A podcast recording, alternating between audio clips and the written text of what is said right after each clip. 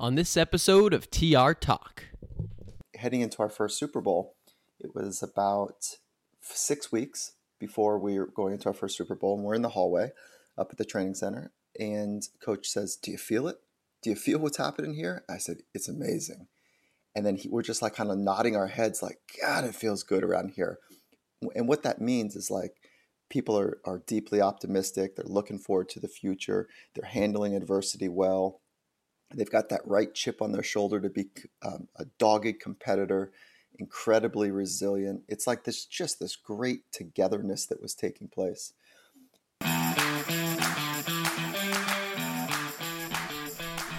We are back with another episode of TR Talk. This week's guest, folks, is world renowned sports psychologist Michael Gervais. He's worked with Kerri Walsh Jennings, and he currently works with the Seattle Seahawks.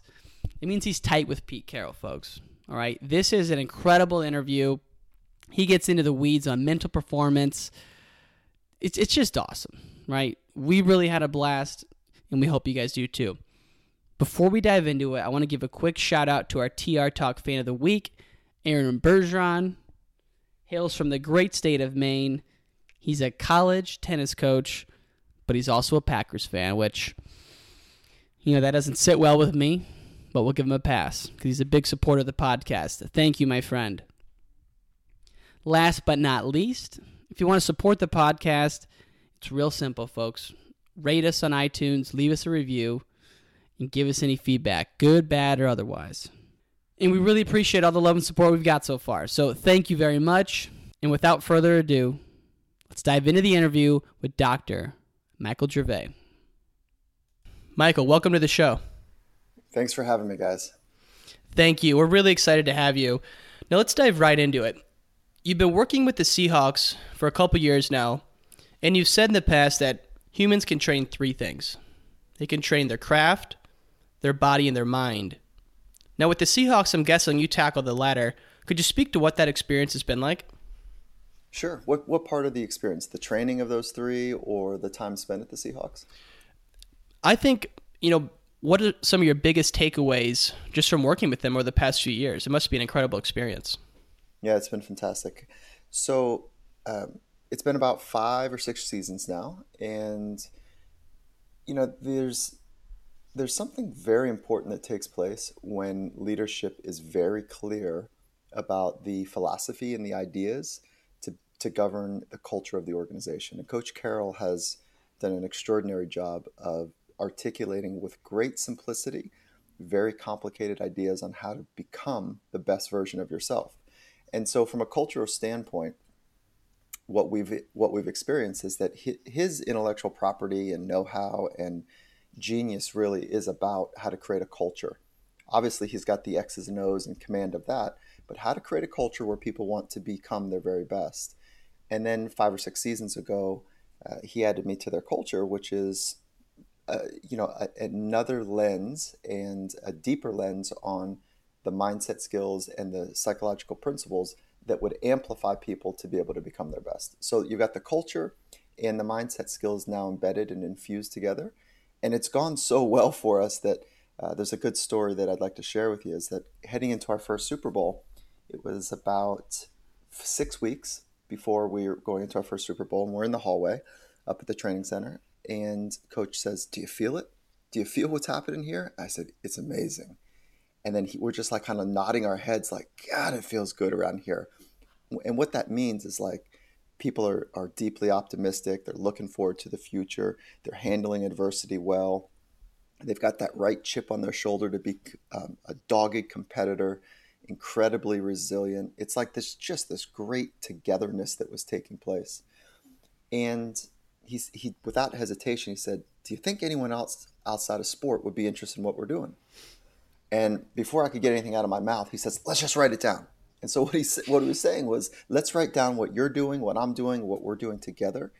And so we went away, we wrote our stuff down, we came back, we found the commonalities, like we're just to really harden and to clarify what we had done together for um, the, the previous two years.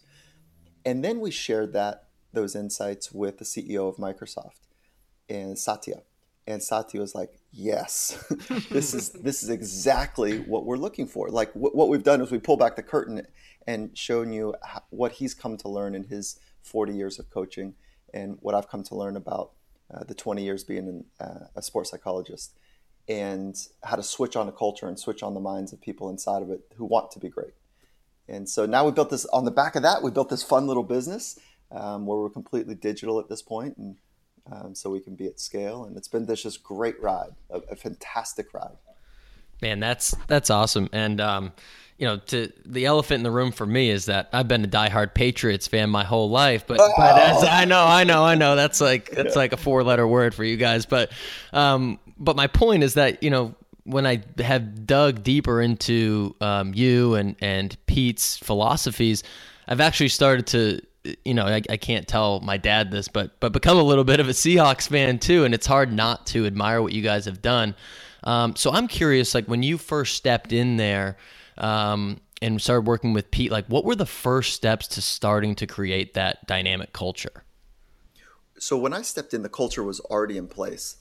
And I, the way that I think about my contribution was to observe, to learn, to really understand, and then find the ways with my my lenses of sports psychology, where can I amplify, strengthen, and adjust. So it was all like the clay was already well formed. And not to be esoteric, like I can make that hopefully maybe more concrete, is that there's a guiding philosophy in the organization that there wouldn't be one person in the organization that wouldn't know this phrase and actually what it means. So the philosophy set up by Pete is to always compete. So the the core philosophy in the organization is competition, and then he goes in, into incredible depth to be able to articulate what type of competitor, what the style of competition looks like for the organization, and um, and then backs it up with the mental skills to be able to be that person on a regular basis. And the mental skills, like it, it, we don't this is going to sound, I don't know, a little odd, but you don't need mental skills when everything's going your way, right? Like everything's going your way. Mental, we want to front load the training of our mind to be able to deal well and to deal quickly with things that aren't going our way. And so that has been what I would consider one of the core um, key gems, if you will, the cornerstone gems of the organization is that they're able to deal with things intensely, uh, emotionally, so we're not holding back as well as do it as quickly as I've seen an organization do, especially an organization with, you know, alpha males. And it's, uh, and so that's been incredible as well. I can't even imagine. And just going back to your first part, always compete. Tom and I ran a marathon two weeks ago, and from miles 20 to 23, all Tom was saying out loud, like a crazy person, was always compete. We've watched Pete Carroll's uh, speech at USC probably about 15 times, so that definitely resonates with us. Yeah, that's that. I mean, that's extraordinary. So what you were doing is when it was getting hard, you had something to go to. Yeah, and that's the front loading that I'm talking about. And you can front load. So that's like you were front loading um, a value based system so that you'd have something to say to yourself, and it meant something to you. And that's essentially self talk is what we're talking about there, and that that all can be trained.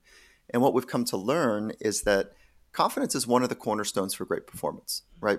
Having that that swag, that belief, that inner knowing that you can adjust to whatever comes up, and you ha- do have the inner skills and the outer skills to go the distance, to manage the the, the intensity of the environment, and that confidence comes from only one place, which is what you say to yourself. So we're very particular about the precision of language, both inner language and body language. And if you were to walk through the Seattle Seahawks, uh, you would notice the precision of language and the precision of body language, um, how important that is. And you you mentioned it earlier. It's you know when things are going well, it's easy to have that that belief, that positive self talk, but you know, we had a, you know a rough day on Tuesday for whatever reason. We just weren't feeling it, kind of felt down, and we know you folks had a uh, you know a heart wrenching loss a few years back. So, do you have any tips or tricks on you know day after that loss? Everyone's feeling down. How do you make sure that we don't go down that spiral of of negative self talk and woe is me? Do you have any thoughts on that? Uh, for sure. Perspective. So we all we, the the path of becoming wise or having deep perspective and insight is you have to earn it. And you have to earn it by becoming incredibly aware of your inner experience and then matching that inner experience with the person that you want to become. And and if I pull back one more layer on that, is that it's through pain we change, and it's through uncomfortableness is how. I'm sorry, I, I got my, my thing confused here. It's through pain is oh no, I said it right. I, I, said it just backwards how I normally say it. It's through through pain is why we change. Uncomfortableness is how we grow. Mm-hmm. So after that experience, there was pain in the organization, and the pain came from lack of perspective. And so you have to earn perspective. You have to earn insight and wisdom by listening deeply, by living in the present moment, by not escaping from the present moment from drugs or drama or whatever. And that is something that the organization had the opportunity to go through together. And it's not easy.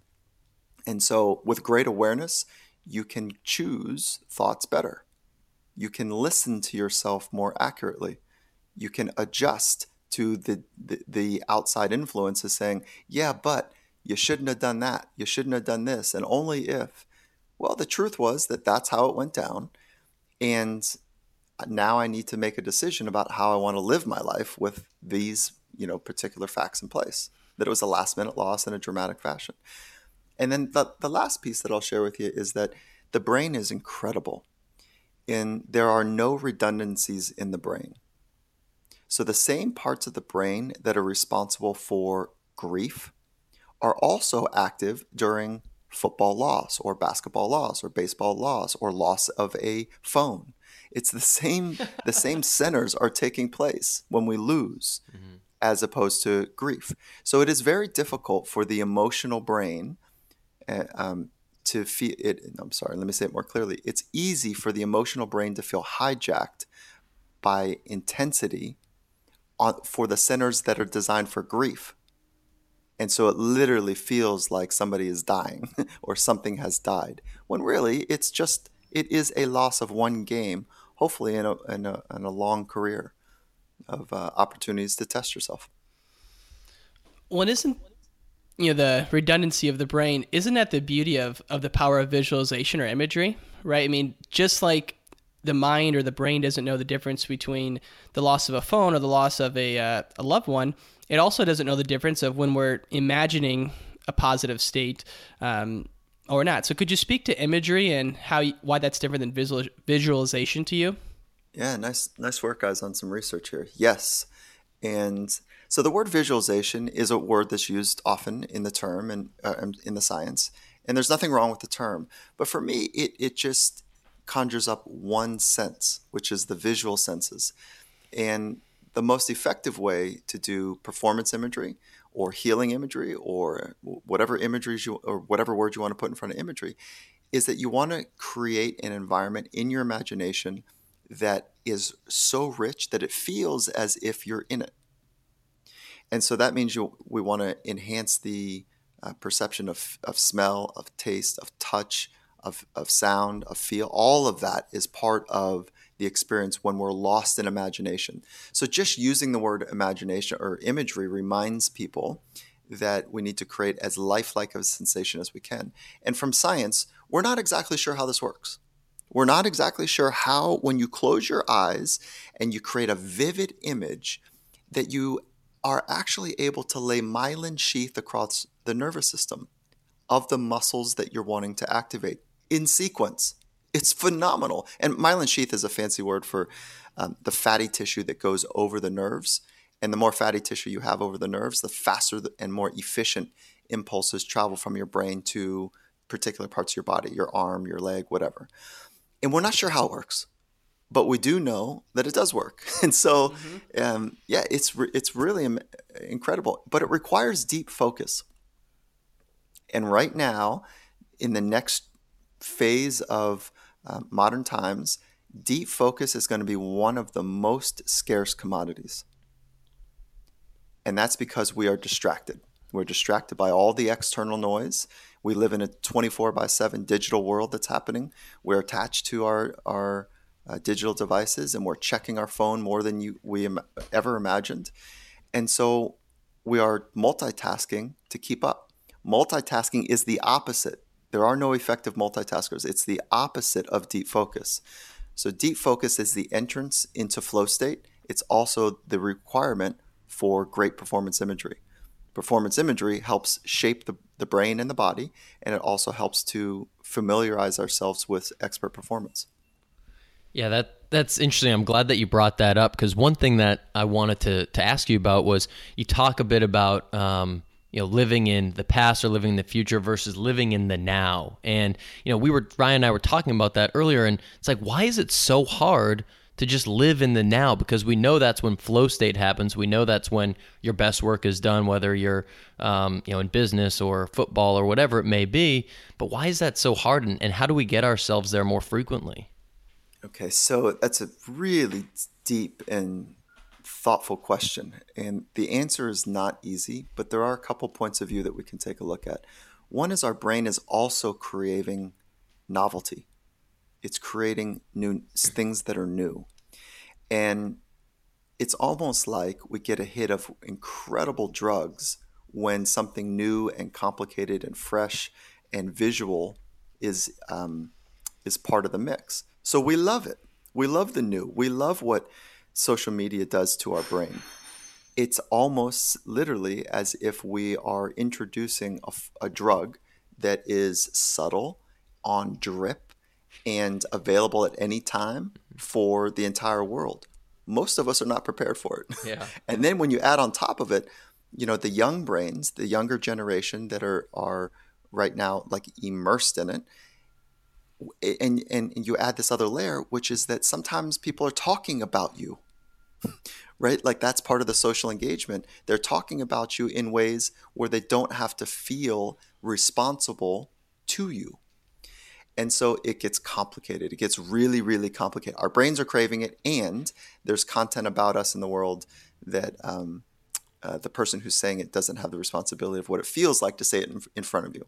So uh, that, that's that's part of it. The other part is that the, the present moment, until you get deep into the nuances of the present moment, it can feel really boring at the surface, right? Like yeah. f- focusing on your breathing is not as stimulating as flipping through social media, mm-hmm. right? Or or talking about some sort of drama of whatever you're interested in.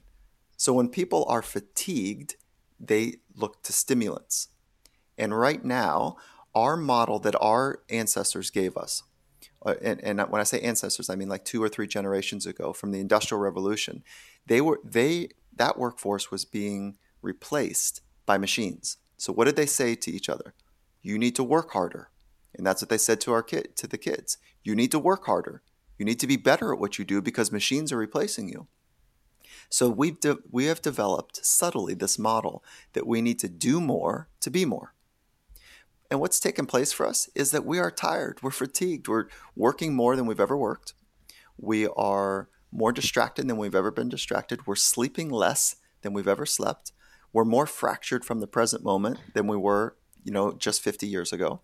And so we need to flip that model on its head and help each other understand how to be more and let the doing flow from there. Be more what? Be more authentic, be more present, be more grounded, be more you and let the doing that you want to do flow from there. And that and that's the calling for the next generation, for for us now and the generations going forward, is to the enhanced performance will come from the grounded being, as opposed to the exhausted and fatigued doer. I'm so glad you brought that up, Michael, because I've I've heard you say that, you know, in a number of podcasts, you know, the doing more to be more. But at the same time, I wrestle with it because we know that you have to put in the work, right? Tom and I are in sales, and if you don't have the focus and put in the work, you're not going to see the results. And you know, Tom played tennis competitively in college. I used to wrestle. So how do you balance the putting in the work with the being more? I I'm so glad you brought that up because I, I, was just dying to ask you that question. Uh, yeah, very cool. Yeah, okay. On the world stage, when you pull back the curtain on the world stage of whatever sport you want to look at, even arts, um, we don't talk about working hard everybody works hard, ridiculously hard, almost as hard as a human can work. So we spend more time talking about the science and art of recovery. So I, am glad you brought it up because it is an assumption that if you want to experience extraordinary consistently and you want to to go the distance to understand your potential and reveal it and live a life that is like stimulating because of all the things you get to learn and experience from being incredible at what you do that you have to work ridiculously hard nauseating nauseatingly uncommonly hard. And okay so that's that's like just a prerequisite. That doesn't mean that that we have the model right. So it's a model that i'm talking about not an effort. Um, so i'm not suggesting by being more to do more that you change the work ethic and the intensity. By no means necessary. I'm saying get the order correct mm-hmm. so know who you are be you have the mental skills to be grounded be present be here in the present moment more often and then let the doing that you're exceptional at flow from there. Wow. Yeah, and and I, I hope I get the name of this right. I think it's called Parkinson's law, right? Where if you have a, a, certain amount of work and you have five hours, it takes you five hours. If you have thirty minutes, it takes you thirty minutes.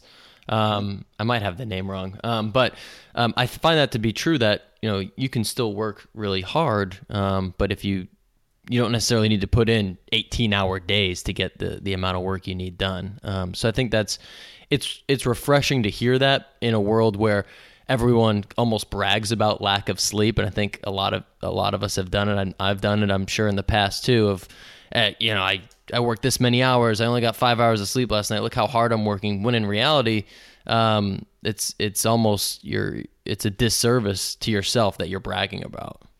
Yeah, yeah, so that was, but that was, if you think about the arc of that story, which is a number of years ago, the model was, hey, you need to do more because machines are taking our jobs.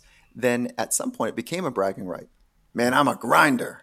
I'm doing everything it takes. and you put up your hand and you're like, you know, like, uh, who's getting six hours sleep? And if you say that now, what science would suggest to you is that if you're getting six or below hours of sleep, most people, and I'm going to I'm using the averages and the law of average here is that you're putting up your hand saying I I'm I'm raising my hand saying I am completely sub average from a brain and psychological standpoint. That's who I am right now. you know, like I'm exhausted and you can tell barely. and you know, like what science would suggest or has found is that if you're at 5 hours sleep for 5 days. Okay, now again, this is the majority of people. Every there's freaks in every domain, right? If you think about world-class athletes, there are some on the world stage that eat the worst food you can imagine, but they just dominate. They're like f- literally freaks. I'm not talking about those people right now. I'm talking about mm-hmm. the, the the majority of people when you do when they sleep for 5 hours for 5 days, they measure on vigilance and focus tests at the same response rate as somebody who's 0.08 um, alcohol content. Man, that's that's crazy, and, and that's something that um we Ryan and I just got uh, again Patriots plug Tom Brady's book, and he talks about the importance of rest, nine hours of sleep a night, things like that. So, um, man, that's that's that's crazy. Crazy um, stat. It really is. Um, well, so so majority of people need seven to eight hours sleep. Okay. Yeah. That's where it's you know sixty eight to seventy percent of people need, uh, are optimal between seven and eight. So nine is for you know some, and if it's good for him, then you know he's he's that in that some category. Nice. Okay, great. So um, we want to do a quick pivot here. Um, we have a few questions that we uh, posed from our audience um, that we want to throw at you in, in, a little bit of a rapid fire manner. So, um, you know, the first, we talked a bit about the Seahawks. Um, we haven't gotten the opportunity yet to talk about uh, Felix Baumgartner. Uh, and for those that aren't aware, uh, he was the, the man that did a free fall in 2012, sponsored by Red Bull. I think it was 24 miles high. You can correct me if I'm wrong. Um, but we, you know, we'd love to just hear, you know, a quick take on what that experience was like and some of the self talk that Felix had when he's doing something that astounding and, and intimidating. This is one of those lifetime opportunity projects that I think everybody that was part of the the science and the team feels like it was a, a, a life defining experience for us. And it was truly an aerospace engineer quest to understand what happens to the body if it were to travel the speed of sound without any sort of apparatus around, meaning a, a, you know a rocket ship or whatever. And so Felix was the person who literally this project was for Felix, designed for Felix, and he ran four and a half years into the project, or four years into the project. They had the capsule built. Now these are some of the brightest minds in aerospace. They had the capsule built to take him up. They had the balloon designed. They had um, uh, spacesuits, uh, you know, customized fit for him. Exactly what you would imagine from a technical, tactical, strategic standpoint, uh, physically as well. Everything was in place, except for he was running into a psychological barrier. Okay, so the psychological barrier was that he had all the skills needed, and he was a very successful skydiver and base jumper to to do that in the world stage for a long time. And mind you, that if you're not good at that sport, you get you get hurt or die early. Mm-hmm. And so, what is required for that sport is that you are self-reliant and deeply in tune with being able to say yes, no, and being able to adjust to the the conditions. So your life is in your hands. And in this project, Felix's life was in other people's hands. Mm. And so this became a function of trust of self and trust of others in a completely new way, which is phenomenal. So he was at the edges of his capacity. Literally, uh, for most people, that that would make a lot of sense. And what happened was he became overwhelmed by being in the suit. So he developed this claustrophobic response to being in the suit. And the suit is not that different than um, like a scuba suit, where you you have to rely on a gas exchange for the right amount of oxygen uh, in, in your system. And so what happened for him is he was the strong man, the alpha man who put up his hand and said, Guys, I've run out of mental skills. I can't do this.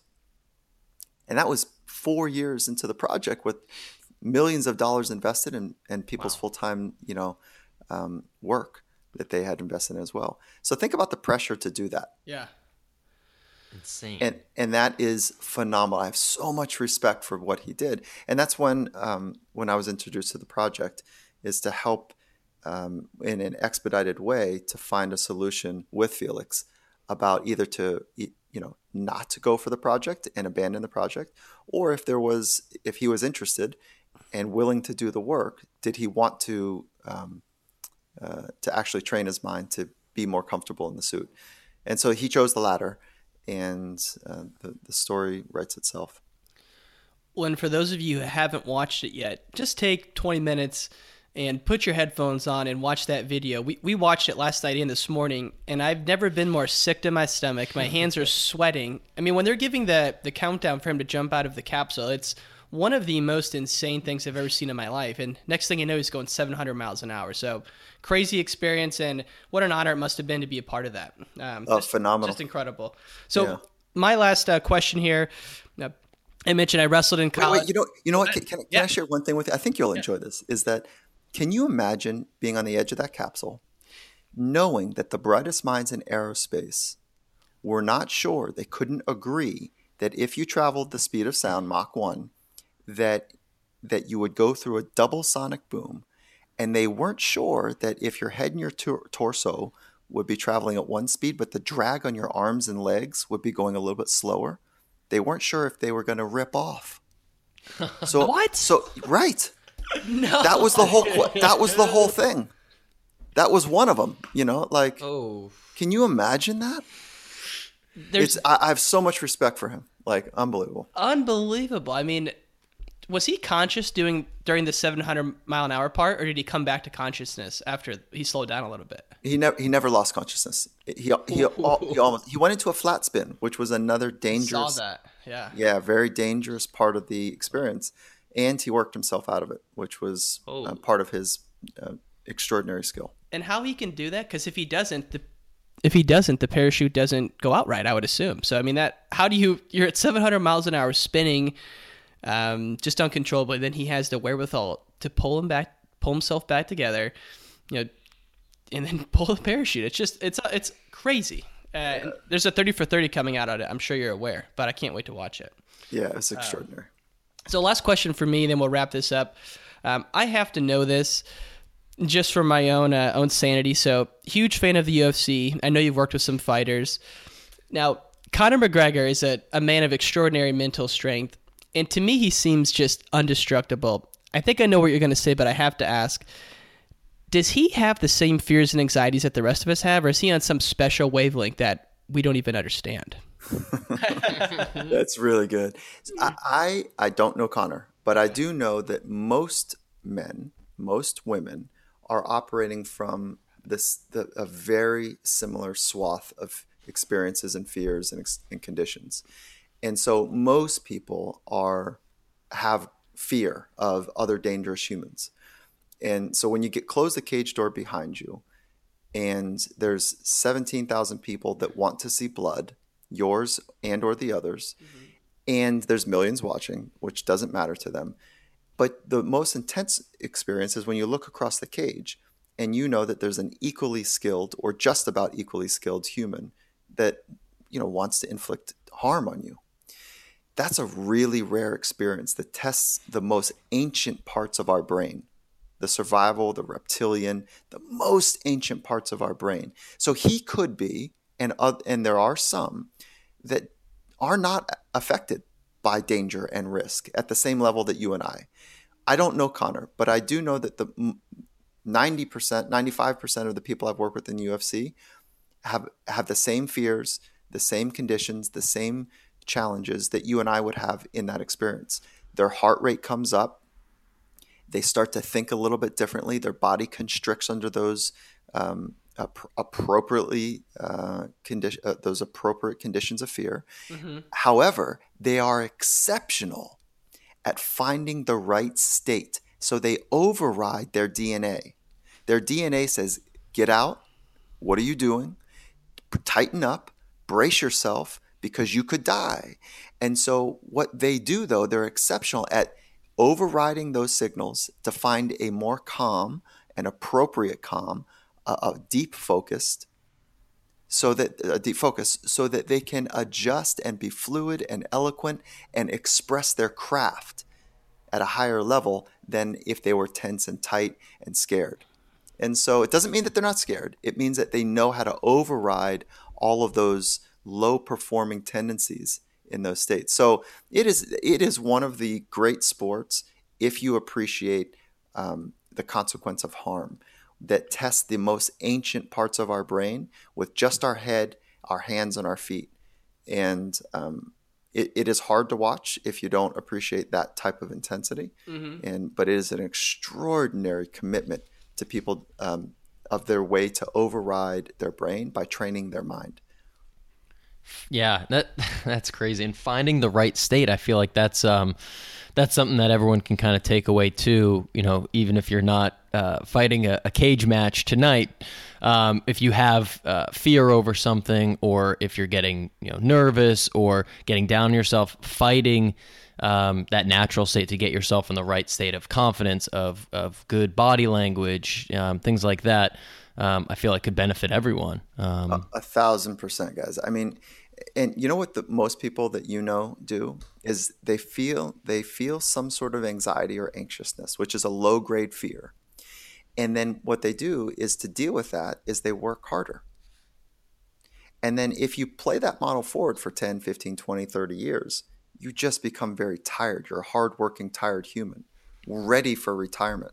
Like just get me away yeah. so it's not like most of us have this incredible you know undoing of ourselves. We just work really hard, not efficient, um, and with this like anxiousness under the surface that always boils. So we come home and we're a little agitated and irritated, and then what do people do? They look to do something to numb that. So they grab something to drink, they grab some food, or they look at TV, or you know they go hang out and talk shit with the boys, whatever. And and all all of those scenarios are lower level um, uh, decisions toward potential. Doesn't mean that they're wrong every once in a while, but if that's the pattern, like an anxious uh, self, hardworking, fatigue, and then something to numb that anxiety when you're not working hard. So yeah, you can uh, very simply, we can all train our mind. Mm-hmm. it, like we can all, it's not hard. yeah. Like it's really not hard to do. It's being consistent uh, is the hard part. And so yeah.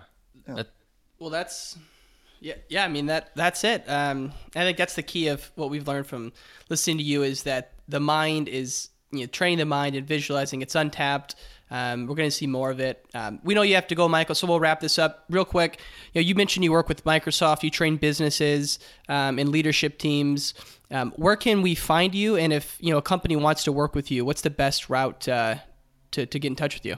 Okay, thank you for uh, allowing me to share like the the ap- actual application of these insights that we've come to learn. And okay, so there's a couple ways. Like just on social media, if there's like just interested in kind of some of the things that we've talked about today, it's social media is at Michael Gervais Twitter and at Finding Mastery uh, on Instagram.